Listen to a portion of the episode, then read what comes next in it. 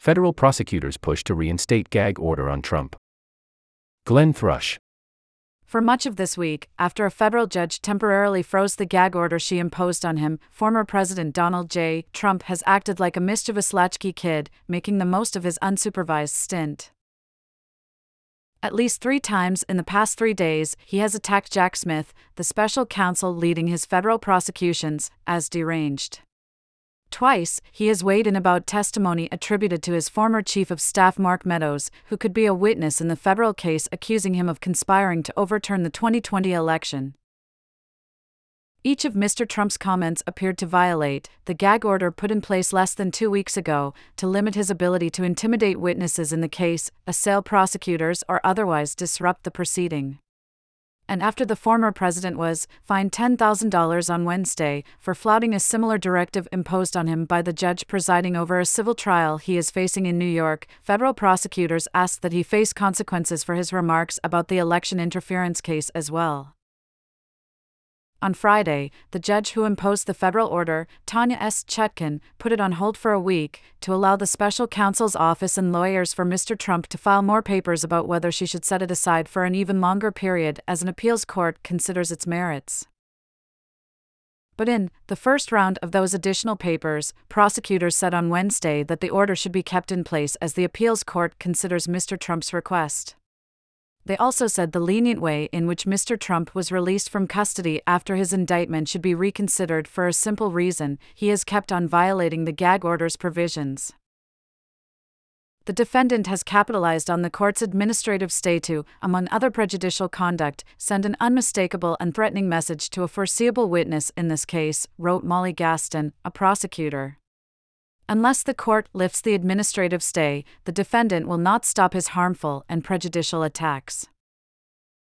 In accusing Mr. Trump of persistently breaking the now paused order, Ms. Gaston pointed to a social media message that the former president posted on Tuesday night, lashing out at Mr. Smith and dissecting statements attributed to Mr. Meadows in a news article.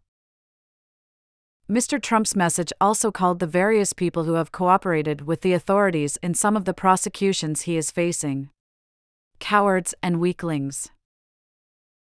I don't think that Mark Meadows is one of them, Mr. Trump wrote, but who really knows?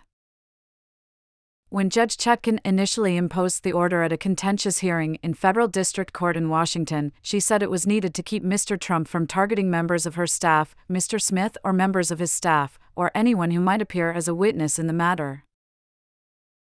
But with the order in abeyance, those are precisely the people Mr. Trump has gone after.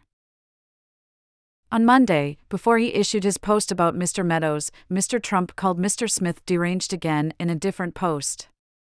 Then on Wednesday, he repeated the attack on Mr. Smith and again brought up Mr. Meadows' statements about the election case. Those comments came while Mr. Trump was speaking to reporters in a courthouse in Manhattan where he is on trial in a separate proceeding, a civil case in which he stands accused of fraudulently inflating the value of his real estate holdings. John F. Lauro, a lawyer representing Mr. Trump, appealed Judge Chutkan's order shortly after she imposed it and a few days later asked her to suspend enforcing it pending the outcome of the appeal. In his motion for the stay, Mr. Lauro called the gag order breathtakingly overbroad and unconstitutionally vague, saying that it violates virtually every fundamental principle of our First Amendment jurisprudence. Prosecutors fired back in their own motion on Wednesday, telling Judge Chutkan that she needed to lift her temporary stay to protect people involved in the case. Without the court's intervention, Ms. Gaston wrote, the defendant will continue to threaten the integrity of these proceedings and put trial participants at risk. Shortly before prosecutors filed their papers, the American Civil Liberties Union released a proposed friend of the court brief on its website siding with Mr. Trump and urging Judge Chutkan to reevaluate her order. In its brief, which has not yet been filed as part of the case, the ACLU said the gag order was both impermissibly vague and impermissibly broad and hindered Mr. Trump's ability to speak publicly about the substance of the prosecution. The brief went on to note that Mr. Trump's criminal case was in many ways inextricable from the 2024 presidential campaign in which he is a declared candidate. Our coverage of the Capitol riot and its fallout. T. He events on January 6th. Timeline on January 6, 2021, a mob of supporters of President Donald Trump raided the U.S. Capitol. Here is a close look at how the attack unfolded. https slash slash www.newyorktimes.com slash interactive slash slash s slash politics slash jantimelian html action equals selic candy piggy type equals article and state equals default and module equals style and capital M ben variant equals show andrija. A day of rage.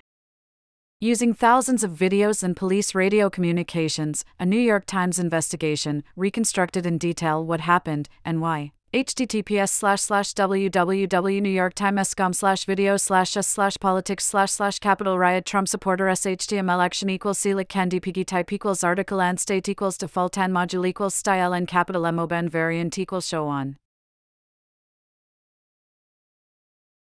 Lost lives. A bipartisan Senate report found that at least seven people died in connection with the attack. January 6 attendees. To many of those who attended the Trump rally but never breached the Capitol, January 6 wasn't a dark day for the nation. It was a new start. https slash slash www.newyorktimes.com slash slash slash slash s slash janattendies html action equals selic candy piggy type equals article and state equals default and module equals style and capital M ben variant equals show on region equals below underscore. The federal case against Donald Trump. The indictment Former President Donald Trump was indicted on August 1 after a sprawling federal investigation into his attempts to cling to power after losing the 2020 election. Here's how the indictment was structured https slash slash www.newyorktimes.com slash slash slash slash s slash politics slash Trump indictment Jack Smith charge html action equals selic candy piggy type equals article and state equals default and module equals style and capital M variant equals show under. The trial. Trump vowed to appeal the decision by the judge presiding over the case to schedule the start of his trial on March 4th. Legal experts say he can't disrupt the trial that way, but there is a longer shot possibility. https slash slash www.newyorktimes.com slash slash slash slash s slash politics slash Trump trial data pal html action equals selic candy piggy type equals article and state equals default and module equals style and capital M ben variant equals show region equa. Gag order. Trump lawyers asked Judge Tanya Chutkan, who issued the order on October 16, to temporarily put it on hold until an appeals court can decide whether it was warranted.